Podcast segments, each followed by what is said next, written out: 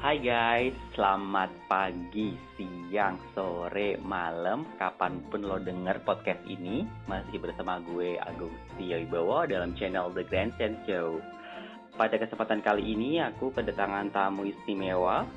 Beliau merupakan seorang founder dari Yayasan Cakra Budaya yang mendapatkan PhD di bidang apa namanya genetika kalau nggak salah. Nanti Mbak uh, beliau akan mengoreksi jika perlu saya ini salah. Uh, dan beliau merupakan penulis buku berjudul Peta Berhadapan. Halo Mbak Mira Sartika, apa kabar Mbak? Halo Agung, apa kabar? Baik, saya sih baik. Agung, apa kabar? Baik. Oh ya, sebelumnya mohon koreksi jika tadi perkenalan saya uh, keliru. uh, saya uh, PhD saya di genetika sih, tapi saya juga oh, okay. uh, masternya di ancient history, makanya kenapa nulis peta peradaban gitu. Nanti nggak nyambung lagi genetika, terus kok tiba-tiba bukunya peta peradaban. Oh ya, mungkin nah. sebelum kita ngebahas tentang peta peradaban atau genetika, bisa diceritakan dulu mungkin masa kecilnya Mbak Mika Satika, kemudian uh, passionnya, karirnya, okay. dan kemudian sampai uh, berlabuh ke PhD dan menerbitkan jasa seperti apa Mbak? Uh, jadi gini ada pertama sih ya kalau dari kecil tuh saya ingat sekali saya suka sekali pelajaran sejarah ya. Jadi whatever it takes itu waktu SD dari SD even. Jadi buku SD itu aku udah baca buku sejarah SMP. Di SMP aku sudah bu baca buku sejarah SMA. Sedemikian sukanya gitu Gong. Oke. Okay. Saya nggak tahu dari mana itu tapi uh, I really love history gitu. Khususnya ya khususnya tuh ancient civilization waktu itu sejarah kuno ya tentang Egypt gitu kan tentang Mesir kuno, tentang Sumeria. Nah itu tuh particularly yang itu. Jadi kalau masa kecil saya itu diisi dengan kesukaan saya dan kecintaan saya tentang, tentang sejarah gitu ya, khususnya tuh peradaban kuno. Nah terus karena waktu berjalan saya nggak bisa tuh ngambil sejarah kan. Iya. Yeah. Uh, karena di sini uh, masih jarang lah ya. Ada sih di F4 ada, tapi saya pada saat itu ngambilnya akhirnya bisnis international business. Terus akhirnya berkecimpung di bisnis, saya satunya juga manajemen. Nah, terus barulah pada saat S2 itu saya punya kesempatan untuk ambil ancient history di Madrid. Oke. Okay. Di Birkom. Ya, saya selesaikan S2 saya. Uh, history itu ancient history. Dan I'm very pleased ya, maksudnya senang banget gitu ya. Akhirnya cita-cita dari kecil saya itu tercapai. Oke. Okay. Tapi pada saat uh, belajar tentang sejarah, banyak sekali yang paling saya tahu itu dan saya agak sedih juga. Di dalam uh, silabus dari uh, history ya, ancient history di di berbagai university itu jarang sekali dikemukakan atau tentang sejarah kuno di Indonesia gitu loh. Waktu itu saya kok saya nggak nemu sama sekali. Even Angkor Wat itu ada, tapi kok kita kan dibilang lebih tua, ada yang lebih tua dari Angkor Wat kan? Iya. Even Borobudur itu lebih tua, tapi tidak disebutkan sama sekali. Maksudnya di dalam silabus ya. Hmm. Jadi pada saat itu saya kok agak sedih ya, kenapa ya gitu, kok nggak ada gitu. Nah, akhirnya saya kesempatan untuk bikin tesis saya. Tesis saya itu nah saya masukkanlah peta peradaban. Jadi karena yang saya tahu itu uh, history itu selalu apa ya namanya debatable gitu ya. Hmm, oke. Okay. jadi selalu gampang banget untuk di debate dan uh, misalnya tentang tanggalnya lah carbon dating apa segala macam. Nah sebetulnya saya agak maksudnya kalau history selalu di debate bagaimana kita bisa belajar dari sejarah gitu loh ya kan Gung Iya. Akhirnya jadi nggak valid kan. Nanti tiba-tiba berubah lagi, tiba-tiba berubah. Jadi uh, saya di sini cari there, there must be a pattern gitu. Aku bilang pasti ada satu uh, pola sejarah yang pasti terlepas dari uh, nuansanya. Oke. Okay. Jadi peradabannya bisa berbeda, tempatnya mungkin berbeda gitu kan. Agesnya juga periodnya mungkin beda. Ini 1000 AD, ini 2000 BC. Tapi pasti ada yang uh, sama gitu loh. Ada yang sama. Nah, di situlah saya eh, tertarik untuk mencari kesamaan itu gitu maksudnya kesamaan dalam arti ada fix karakteristik dari setiap peradaban dari waktu ke waktu dari zaman ke zaman hmm. nah di situlah makanya saya bikin namanya peta peradaban okay. jadi this is not a map about the places uh, the, the the name of civilization in the uh, in the map ya tapi lebih ke uh, karakteristik terus uh, dedicated patternnya dari peradaban itu terus transformasinya juga dari uh, age dari periode ke periode tuh bagaimana gitu lah jadi di situ yang saya sih uh, ya, ya saya sebagai penulisnya ya uh, terbantu dengan penulisan peta peradaban ini karena saya bisa lebih mudah aja sih memahami uh, sejarah manusia karena saya ketemu saya paling tidak bisa tahu patternnya gitu loh Gom. itu aja sih buat saya sih pattern human population tuh begini human civilization tuh begini dari era ke era gitu. Jadi tidak terbatas oleh penemuan baru terus kita kaget gitu. Oh iya berarti beda dong ini yang lebih tua bukan ini. Terus beda lagi kan bukan hanya tentang itu toh sejarah. Iya, iya. bukan hanya tentang yang lebih tua atau bukan hanya tentang yang lebih unggul tapi kan tentang suatu suatu apa ya suatu cerita sejarah manusia yang kita bisa ambil pelajarannya supaya itu kita tidak mengulang kesalahan yang sama gitu kan. Hmm, okay. nah semoga di pattern ini di peta peradaban ini tuh kita tahu oh rise and fall-nya tuh civilization kenapa harmoninya tuh gimana terus kita uh, fall sebagai humanity-nya tuh penyebabnya apa gitu. Itu aja sih supaya kita nggak mengulangkan kesalahan yang sama gitu kan. It's how stupid we are if we repeated our own mistake gitu kan in human history ya nggak? Iya. Yeah. itu aja sih. Intinya I want to find a pattern in human history to make a better atau biar kita belajar dari masa lalu. Itu aja. Nah ini kan kalau menurut gue pribadi ya uh, disertasi ataupun tesis dari Mbak Mira nih sangat-sangat wow. Karena menurut aku uh, nggak common ya anak-anak muda zaman sekarang yang mengambil topik yang mungkin terdengar klise ya atau yeah. mungkin kalau anak-anak sekarang aja zaman sekarang pragmatis ya bisa kan ngambil jurusan kan ya engineering atau STEM yeah. lah ya saya teknologi ya metric ya. ya data science kenapa dulu uh, ngambilnya itu? Atau memang mungkin ya passion aja atau gimana tuh? Passion saya bilang tadi dari kecil. Hmm, I don't know okay. itu dari datang dari mana. And uh, I don't know juga. Maksudnya saya juga nggak peduli dunia sedang arah ke mana tapi this is my own passion gitu loh. Okay. itu pun saya harus nunggu sampai saya S2 dulu. Baru oh ya oke. Okay. sekarang baru saya ambil ancient history gitu loh. Setelah saya ngambil international business and management habis itu baru S2 saya punya kesempatan untuk benar-benar menjalankan passion saya gitu loh It's my passion sih Uh, Oke. Okay. jadi inner passion bahkan dream childhood mungkin ya, maksudnya dari kecil saya udah itu gitu, itu sih. Nah, ketika Mbak S2 S3 kan yang dipelajari berarti apa Mbak? Genetika, lebih ke genetika ya? nah, ya? Itu Kalau rumput ilmunya apa tuh? Rumput iya, ilmunya? Jadi biologi. Biologi ya. Life and Earth Science, uh, biologi. Nah, jadi begitu masuk ke ini saya cerita dari S2 ke S3 kenapa saya ngambil genetika kok nggak nyambung banget gitu kan. Iya. Passion di ancient history. Jadi pada saat saya belajar sejarah, sejarah kuno ancient history ini terjadi banyak perdebatan kan, perdebatan. Karena kan history itu social science. Hmm. Social science itu kan lebih uh, apa ya, debatable, nggak nggak eksak gitu kan. Hmm jadi tentang di mana carbon dating, arkeologi, and historian uh, selalu debate. Makanya sekarang ada ancient alien, ada teori ini, ada teori itu gitu kan. It's very uh, apa uh, open to people to make a postulation, their own postulation gitu kan. Aku pikir kalau history terus-terus begitu, termasuk pada saat kejadian perang dunia juga kan karena history dibengkokkan gitu kan. Iya. Yeah.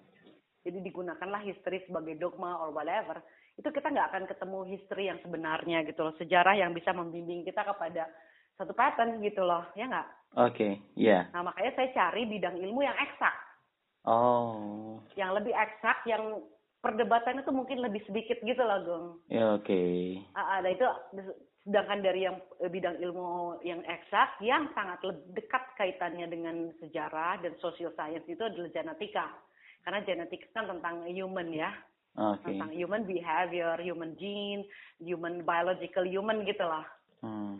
Nah di situ jadi saya oke okay, aku ambil uh, genetik aja supaya aku bisa um, menopang historinya lebih lebih eksak aja gitu. Jadi uh, last dan bukan nggak ada debate tapi debate-nya lebih sedikit lah gitu. Karena kita cross check dengan another uh, cross discipline gitu. Itu aja sih. Jadi saya ngambil genetika and luckily gitu kan genetik sangat membantu saya untuk lebih mengerti tentang sejarah manusia. Bahkan threshold dari uh, human behavior and human motivation itu aku temukan di genetika. So genetika is very apa ya uh, itu kalau history adalah ancient history, kalau genetika itu sebenarnya the real history of human gitu loh. Gua oh wow, iya iya. Karena iya. di genetika itu kan di di dalam gen kita itu kan ada kekuatan nenek moyang kita pada saat ini, ada ini, ada kekuatan ini, itu kan banyak banget. Itu real history of our own tuh in our genetic kan. Iya. Iya nggak sih? Iya. Kalau misalnya cuma kita belum bisa encoding aja gitu kan. Tapi dari mana motivasi? Mungkin ya kayak motivasi saya suka ancient history is in my gene gitu kan ya nggak sih? Iya. Iya, jadi kayak gitu itu oh, ternyata ya itulah serunya gitu begitu saya cross discipline ternyata genetika tuh lebih history daripada history gitu ngerti nggak sih? Iya. Ya, nah itu jadi uh, I'm very excited and then saya ya uh, senang juga gitu ternyata uh, genetika tuh begitu. Jadi uh, pada saat itu saya ini dan akhirnya baru saya mau menulis beberapa buku lagi yang tentang history and genetika di buku kedua dan buku ketiga. Buku ketiga ya, contohnya sih di uh, uh, disertasi saya. Itu saya baru tulis tentang history and genetika complete. Bukan tentang peradaban ini, it's different book. Hmm. Tahu kan buku ketiga aku ya. Nah, kan nanti Mbak Mira kan bilang eh S1-nya kan beda ya dengan S2 S3. Ada nggak sih tantangan atau mungkin hambatan ketika di lo, di luar negeri pula kan eh, S2 S3-nya eh, mengambil studi yang berbeda itu gimana tuh tantangannya Mbak dulu? Eh, sebenarnya kalau pas dari manajemen ke engineering sih nggak ada tantangan karena benar-benar saya eh, jump to my passion gitu gue ngerti Oke, sih? iya iya Nah, benar-benar. jadi aku memang manajemen itu malah tantangan buat saya gitu ya tapi begitu I jump to my whatever my passion is jadi pada pada saat itu jadi saya nggak lebih sedikit tantangannya walaupun hidup di luar negeri segala macam tapi karena kita suka ya dan this is our dream kayaknya menjalani mimpi itu luar biasa ya.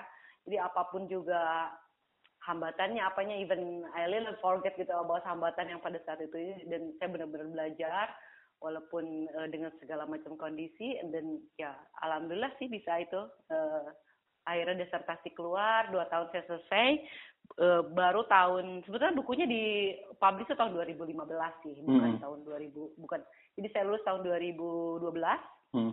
tiga tahun tuh saya nggak niat sama sekali untuk meng eh, publish buku publish eh, tesis saya sebetulnya tapi saya pikir eh, ya kalau misalnya orang ha- harus tahu ini kan ada beda perspektif ya tentang history dari my perspektif gitu aku pikir mungkin berguna buat orang banyak itu aja sih.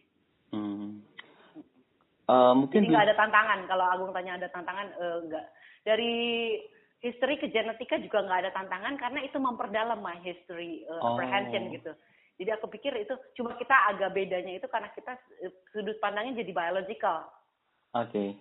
jadi yang biasanya kita ngomongin tentang eh, scope gitu ya, maksudnya archaeological, monumen, artifact gitu, terus eh, tulisan. Akhirnya sekarang jadi kita ngomongin eh, RNA, DNA, protein itu aja sih agak eh, perubahannya di situ aja.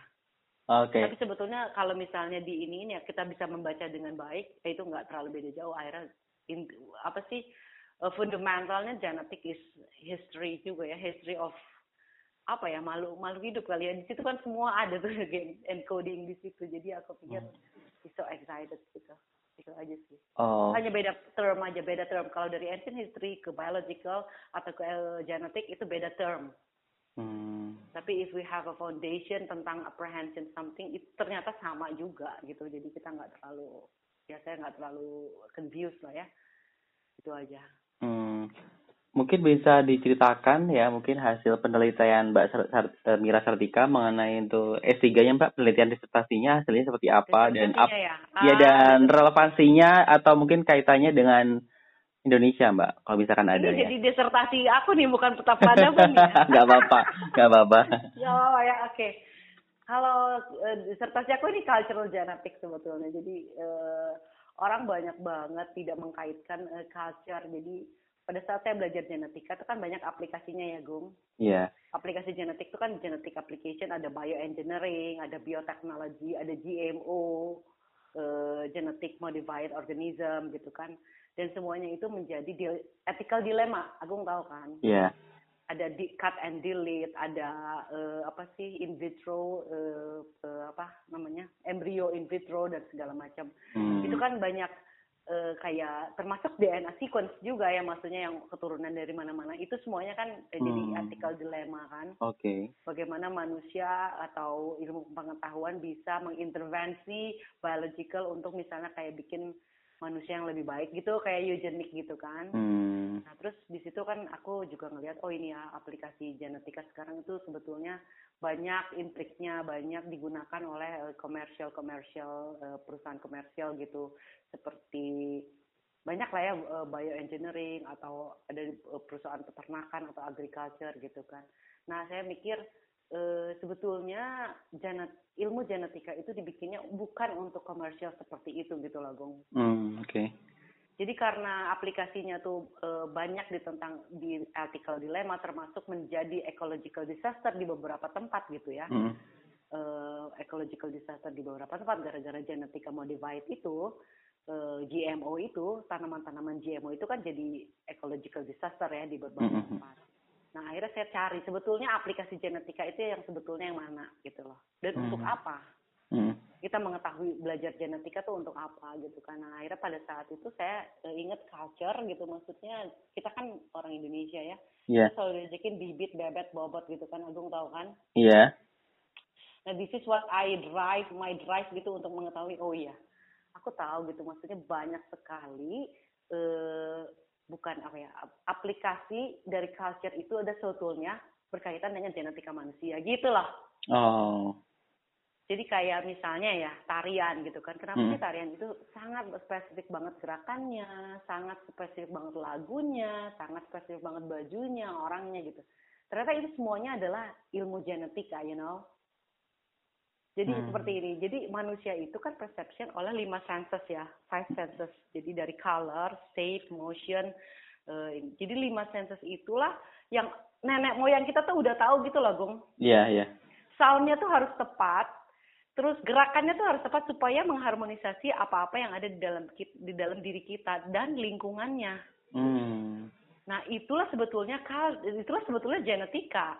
Hmm. Genetika itu diinduce dari environment, bukan dari dalam dengan di otak-atik melalui lab tadi. Hmm. Nah itu yang pengertian saya di cultural genetic itu saya balik. Jadi bukan dengan memper, uh, merubah genet, gen di dalam tubuh kita dengan uh, intervention, dengan teknologi, dengan bioteknologi itu bisa atau pasti bisa berubah behavior manusia enggak. Hmm. Tapi inducing dengan right environment seperti nenek moyang kita misalnya tarian ini, ada ada right of passage misalnya pada saat melahirkan itu e, dibuat apa, dibuat apa. Itulah yang inducing dari luar akan memperbaiki gen kita gitu lah, Gong. Oke. Okay. Nah, itu yang saya balikin cuma di situ doang. Jadi gen, cultural genetic melalui culture itu, jadi behavior yang lebih di right behavior and right motivation kepada environment itu yang bisa merubah gen kita. Bukan gen kita dirubah otomatis kita jadi baik itu lah, Gong. Oke, okay, oke, okay, oke. Okay karena orang-orang tuh kan suka mikir gitu loh maksudnya uh, oke okay lah aku ada yang apalah mungkin stem cell atau segala macam itu tuh berharap bahwa dia akan lebih sehat enggak sebetulnya gen itu dipengaruhi oleh motivation sama behavior kita gitu oke okay. iya jadi enggak semata-mata uh, makanya aplikasi-aplikasi genetika itu banyak juga yang kemundurannya karena ya hasilnya tidak ter di, tidak ditemukan gitu loh baiknya gitu maksudnya ada pada kasus-kasus tertentu mungkin dia berhasil. Hanya tidak untuk disebar ke semua masyarakat. Tetap masyarakat harus tahu tentang motivasi dan behaviornya. Itulah yang mempengaruhi eh, kebaik kebaik atau buruknya gennya itu yang harus ditekankan tuh ya dengan cultural genetik tuh itu. Hmm. Jadi bukan sebaliknya gitu. Itu behavior kita lah yang membuat gen kita bagus atau jelek. Nah di culture itu yang aku tahu makanya aku kaitkan dengan culture ada beberapa uh, rite of passage, aku tahu kan ritual peralihan gitu kan? Hmm. Hmm. Nah, ritual peralihan itu uh, sangat berkaitan dengan pada saat gen kita itu sedang berkembang. Okay. Kelahiran adalah itulah momen-momen yang penting di mana kita harus uh, ter apa ya namanya um, terekspos dengan uh, motivasi dan behavior yang benar. Okay. Jadi pada saat kelahiran, Kenapa pada saat melahirkan kan ada yang berbagai ritual lah ya, Agung tahu ya. Yeah. Terus pada saat puberti, mm pubertas. Pubertas yeah. kan kenapa sih orang ada yang apa disunat, ada yang ini dengan segala macam. Kalau di culture tuh nggak ada yang biasa aja deh kayak puberti gitu kan. Mm -hmm. Kalau di Papua atau di Papua New Guinea itu kan ada yang loncat dari itu kan, vein jumping itu kan. Iya. Yeah. Terus kalau di Amerika Selatan itu ada yang digigit semut gitu kan. Kenapa harus sedemikian susahnya untuk uh, puberti? sebetulnya itu prevention semuanya gitu kan hmm. terhadap genet gennya hmm. nah terus uh, the marriage aku tahu kalau marriage kan iya sorry ribetnya tuh kayak apa Iya kan, maksudnya yeah. seremonialnya, ininya itu. Kenapa harus ribet itu ya? Karena itu adalah saat momen-momen penting manusia dalam melangkah transisi, termasuk biologicalnya, termasuk gennya itu tuh. Oke. Okay. Jadi neurosnya itu. Nah, terus abis itu ancestorship kan. Hmm. Ya ada kita uh, pilgrim atau segala macam. Baru terakhir itu kematian. Nah, itu semuanya berkaitan dengan biological sebetulnya. Bukan necessarily hanya ritual itu. Oh demi wow. kebaikan biological, gene, DNA, RNA, dan our protein. Jadi kalau misalnya nih, jadi sebetulnya uh, ya ini ini dalam pengertian saya dan riset saya tuh saya melihat ini gitu ya. Kayak misalnya kalau kelahirannya kurang bagus, oke okay, dia bisa diperbaiki di pada saat pubertinya hmm. dengan terekspos dengan behavior yang benar, motivasi yang benar. Hmm. Uh, ininya masih jelek juga ada marriage gitu. Pada saat marriage itu harus didorong dengan uh, apa ya yang tata krama yang benar gitu. Jadi aku pikir itu kita tuh diberi kesempatan untuk selalu mem memperbaiki diri gitu lah. Oh. Yang fase itu. Jadi data necessarily kayak kayak penyakit turunan gitu ya. Udah, oh udah aku udah penyakit turunan, udah ya nggak bisa. Sebetulnya kita masih diberikan kesempatan untuk uh, ini gitu ya, untuk memperbaiki. Apalagi yang bukan pathogenic disease ya, yang bukan genetik langsung gitu loh, yang oh. bukan disorder yang bukan langsung kena ke itunya itu masih bisa diperbaiki. Makanya aku juga di cultural genetic itu agak mengkoreksi sedikit tentang penyakit turunan gitu. Jadi penyakit turunan tuh harus hati-hati. okay. Karena karena kalau oh, mindsetnya udah, iya saya udah punya penyakit turunan itu kan bahaya ya nggak sih Gung? Iya. Jadi orang tuh bukan bukan penyakitnya yang diturunkan, tapi jin yang rusak itu yang diturunkan. Okay. Probably untuk dia sakit memang besar, tapi dia punya kemampuan untuk memperbaikinya dengan motivasi dan behavior yang benar. Oh, ya kan sih? Iya, iya, setuju, as setuju. As that gitu.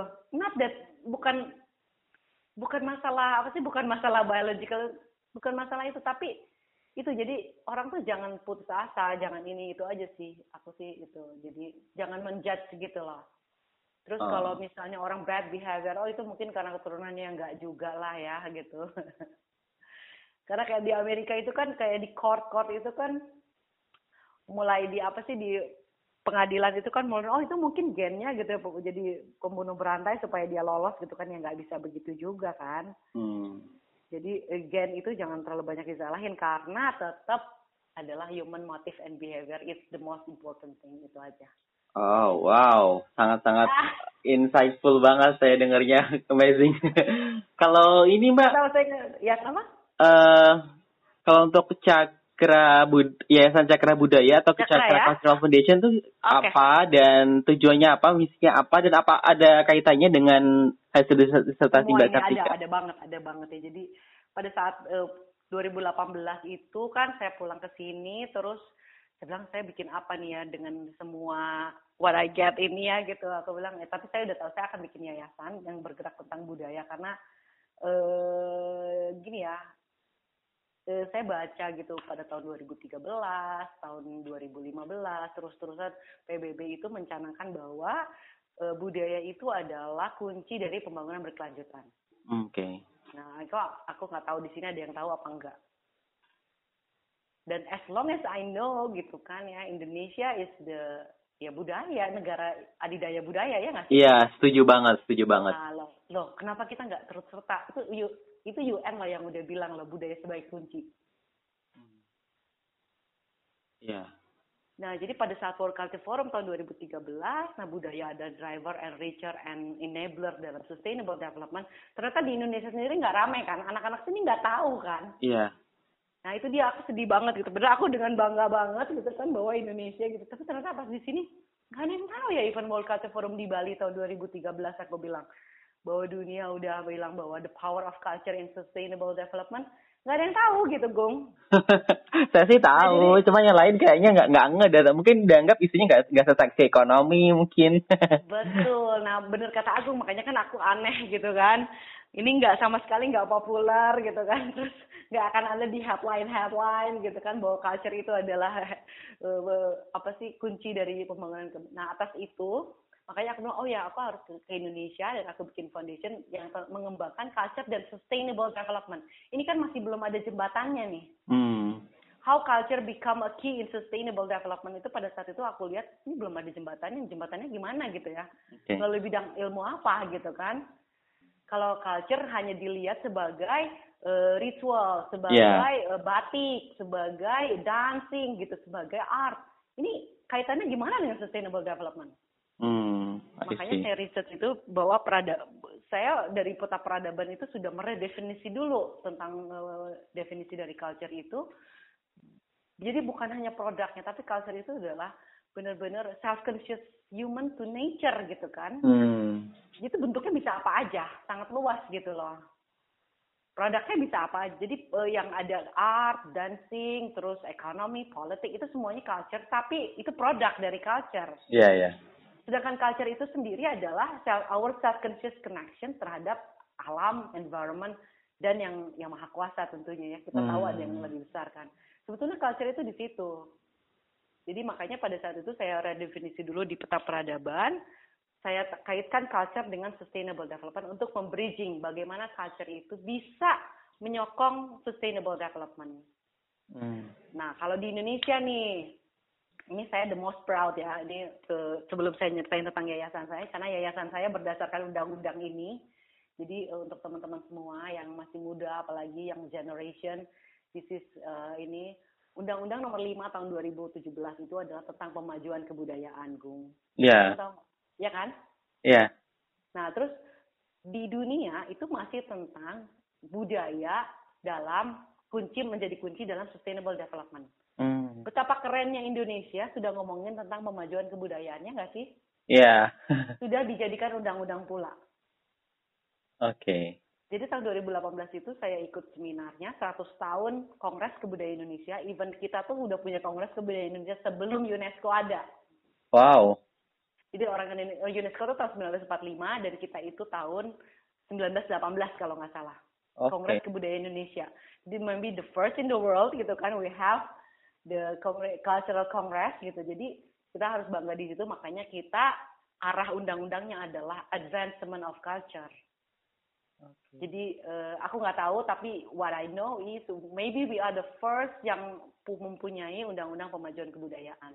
Karena saya komunikasikan ini dengan teman-teman saya juga di luar ya di uh, Paul Savers di Kanada, terus Olympia di Itali dan Galina gitu. Mereka sangat amazed banget Indonesia udah punya undang-undang pemajuan kebudayaan gitu loh, Gung. Mm, Oke. Okay. Uh, jadi pertama itu nah itulah jadi base dari yayasan saya jadi yayasan saya itu bergerak di bidang culture dan sustainable development dinaungi oleh Undang-Undang Nomor 5 Tahun 2014 2017 dan uh, statement dari PBB bahwa culture menjadi key di dalam sustainable development. Hmm. Nah, saya pendekatannya tidak melalui art, tidak melalui uh, product of culture, tapi melalui ya what I can do dong ya, Gung. Saya nggak mungkin melakukan dari yang saya nggak bisa kan. Hmm. Jadi saya melakukan pendekatan dengan sejarah, dengan uh, riset-riset genetikanya, cultural genetiknya. Di situ baru uh, mencoba lah ya, mencoba menjembatani kemampuan saya uh, untuk menjadikan culture paling tidak ya. Jadi uh, sebetulnya ada dua misi dan visi dari uh, ini penyerapan pemikiran baru ya. Jadi kita tuh penyerapan pemikiran baru membangkitkan kembali kesadaran tentang budaya kepada masyarakat. Itu pertama tujuannya. Yang kedua, menata struktur kognitif. Nah, ini membangun kembali global komunitas berdasarkan kognisi budaya. Sebenarnya hmm. ini si dua ini menjadi apa ya eh, tujuan goal dari Yayasan Duta Cakra Budaya ini melalui kontribusi kita dari bidang yang kita uh, kuasai ya tentunya yaitu uh, research, cultural research dan afiliasi itu dong kira-kira begitu. Hmm. Selama ini sudah bekerjasama dengan lembaga apa saja Mbak? untuk nah, uh, yayasan jadi, pada tahun pertama itu uh, kita masih pengenalan ya kayak Agung tahu kita ketemu di AIBF itu salah satu yeah. yayasan juga terus kita uh, baru pada saat itu baru aku juga melaunch uh, program research Who You Are Research di beberapa universitas di Indonesia harusnya itu masih research tahun ini tahun kemarin dan tahun ini tapi karena sedang uh, ya pandemik jadi nggak bisa ke universitas-universitas untuk Who You Are Research program Terus yang ketiga kita, nah ini aku juga pengen mengajak nih sebenarnya ada dua program yayasan ini inventarisir ya. Oke. Okay. Inventarisir. Nah ini itu sebetulnya sudah ada di Undang-Undang Nomor 5 e, tadi bahwa untuk e, melestarikan budaya itu salah satunya melakukan dokumentasi dan inventarisir kan. Oh, Oke. Okay.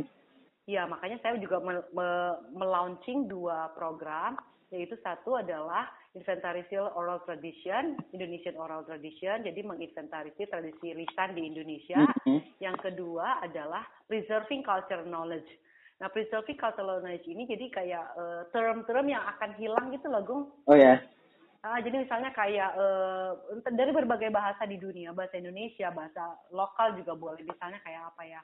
Uh, lalap gitu kan. Misalnya lalap tuh apa? Silakan ada beberapa penulis yang ingin menuliskan tentang apa yang dia ketahui tentang uh, cultural knowledge. Silakan kontribusi ke dalam ini saya akan uh, saya akan publish di uh, my website gitu. Jadi saya pengennya nanti tuh ini cultural knowledge ini salah satunya seperti Google search engine tapi tentang culture gitu loh dong wow wow wow okay. nah, jadi apa pun kayak kita kan nanti hampir-hampir hilang gitu loh kayak bibit bebet bobot itu kan belum ada yang nerangin juga jadi so siapa pun Agung kan penulis nih ya oke okay. jadi kalau teman-temannya Agung yang menulis atau you sendiri ingin menulis ada satu term-term tentang cultural knowledge yang belum terpreserve. Aku tahu itu ada di mana-mana, tapi masih scattered gitu kan ya, Agung. Iya. Masih tersebar di mana-mana enggak ter enggak ter dictionary gitu. Iya, benar benar gitu, benar kan? benar. Jadi kalau aku pengennya tersusun rapi kayak Oxford Dictionary itu kan sebetulnya dari berbagai bahasa di di dunia diambil dimasukin gitu kan jadilah Oxford Dictionary gitu kan. Yeah. It looks like all the English Englishman doing gitu padahal kan enggak juga gitu lah ya. Jadi hmm. kita juga aku pengennya gitu dari seluruh dunia. Tapi tentang cultural knowledge gitu. Misalnya tentang uh, bungee jumping itu apa gitu kan. Terus dari South America misalnya tentang satu uh, apa yang totem tuh apa gitu loh Gung. Oke. Okay. Jadi term-termnya itu nah di Indonesia Agung tahu banyak sekali kan. Hmm. Ngaben tuh apa, terus ini tuh apa, ini semua dari rambutnya dancing ini tuh apa, tarian ini apa gitu. Jadi apa pun juga cultural knowledge ayo uh, hubungi saya aja atau hubungi Agung. Silakan bagi ilmunya. Ilmunya di tentang cultural knowledge itu kita preserve di situ untuk hmm. generasi selanjutnya ya. Itu yang cultural uh, preserve uh, preserving cultural knowledge.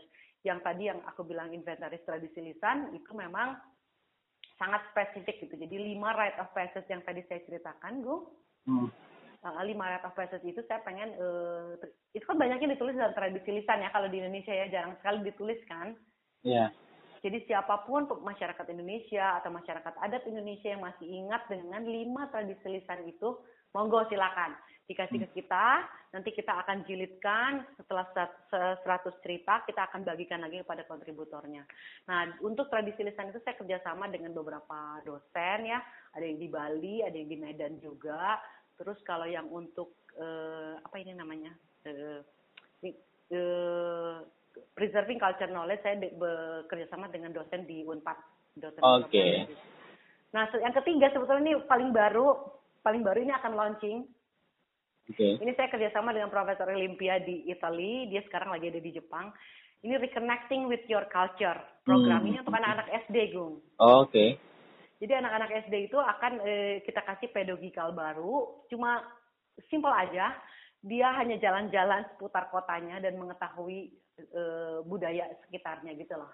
Hmm, oke. Okay. Uh, uh, jadi nanti baru dia dikasih ambassador of culture dan ini adalah worldwide uh, UNESCO juga UNESCO program worldwide UNESCO. Jadi di Afrika sudah dijalankan, di Maroko, di Italia, di Eropa, di Amerika Latin. Nah sekarang di Jepang, di India dan sekarang mau masuk Indonesia lewat Yayasan Culture Yayasan Duta Cakra Budaya ini. Hmm. Jadi itu program kita di 2021 itu itu ada tiga itu tiga program itu. Dan itu semuanya preserving culture. Kalau yang ketiga ini reconnecting with your culture ini adalah lebih ke uh, mengimplementasikan atau memperkenalkan yang tadi tujuan pertama itu loh. Paling yeah. kita masyarakat sadar dulu deh. Nah, sadar menyerapkan pemikiran baru, membangun kembali kesadaran tentang budaya kepada masyarakat. Nah, itu paling tidak anak SD itu sadar dulu deh bahwa ada local culture loh gitu loh yang harus mereka preserve. Hmm. Jadi kalau di infuse-nya dari kecil kan inget ya Gong ya, ya nggak sih? Iya. Yeah. Sampai besar mereka akan menjaga budayanya gitu, karena itu adalah budaya itu adalah akar gitu lah, itu aja sih. Dan aku senang banget ternyata uh, my idea, maksudnya ide aku tuh udah dikembangkan juga di Italy gitu kan dengan Profesor Olympia. Jadi pas balik ke sini, oke okay, aku uh, aku aku menjadi presiden uh, eh, FRY Connecting with Your Culture in Indonesia dan aku insya Allah bulan-bulan depan aku akan mulai uh, apa namanya uh, roadshow ya untuk ke SD SD di sini untuk penerima program kita mungkin juga Suan juga ke Depdikbud uh, itu jadi kalau Agung ada teman atau apa atau kita bisa kerja sama something let's do collaboration karena aku butuh banget kolaborasi karena yayasan ini makanya namanya cultural research and affiliation gitu loh Bung. Hmm, oke. Okay. Jadi we affiliate with organisasi apa pun, siapa pun juga termasuk masyarakat yang masih concern tentang budaya. Jadi kita bukan hanya aku ya di sini ya. Jadi ada Paul Saver di Kanada, Olympia di Italia itu semua mempunyai visi yang sama ya karena kan sudah dicanangkan oleh UN ya nggak sih? Iya. Yeah.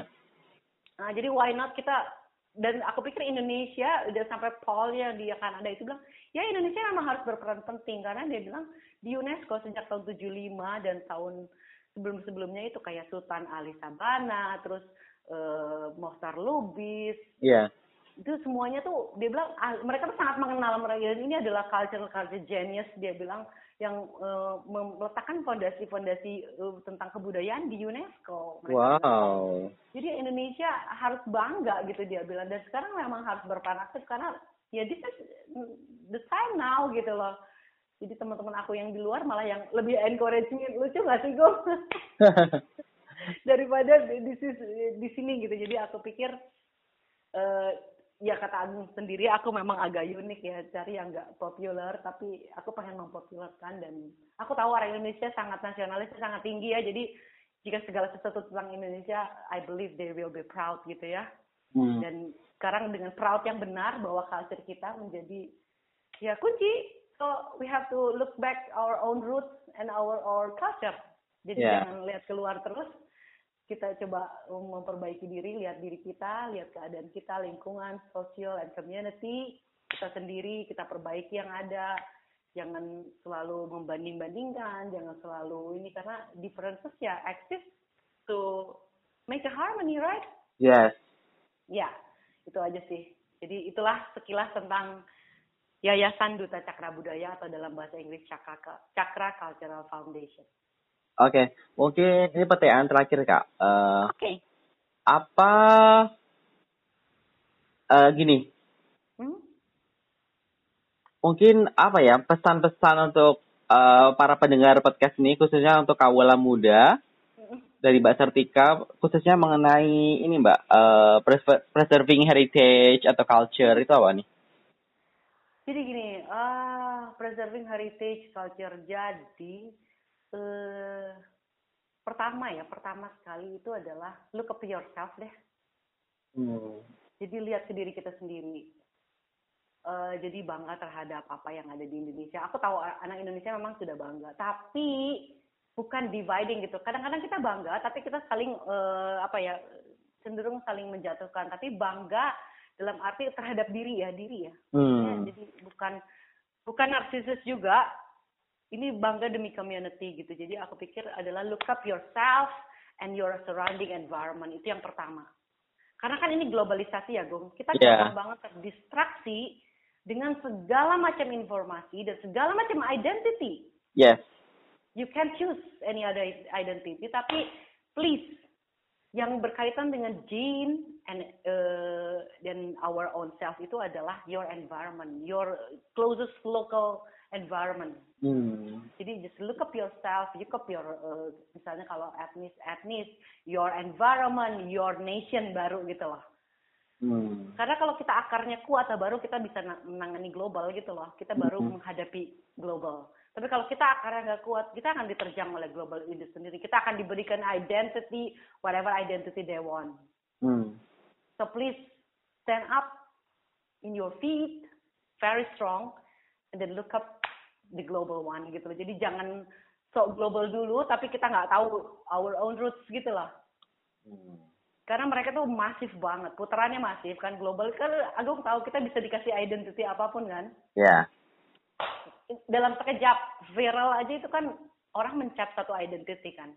Hmm. Orang bisa lupa diri in one night. Okay.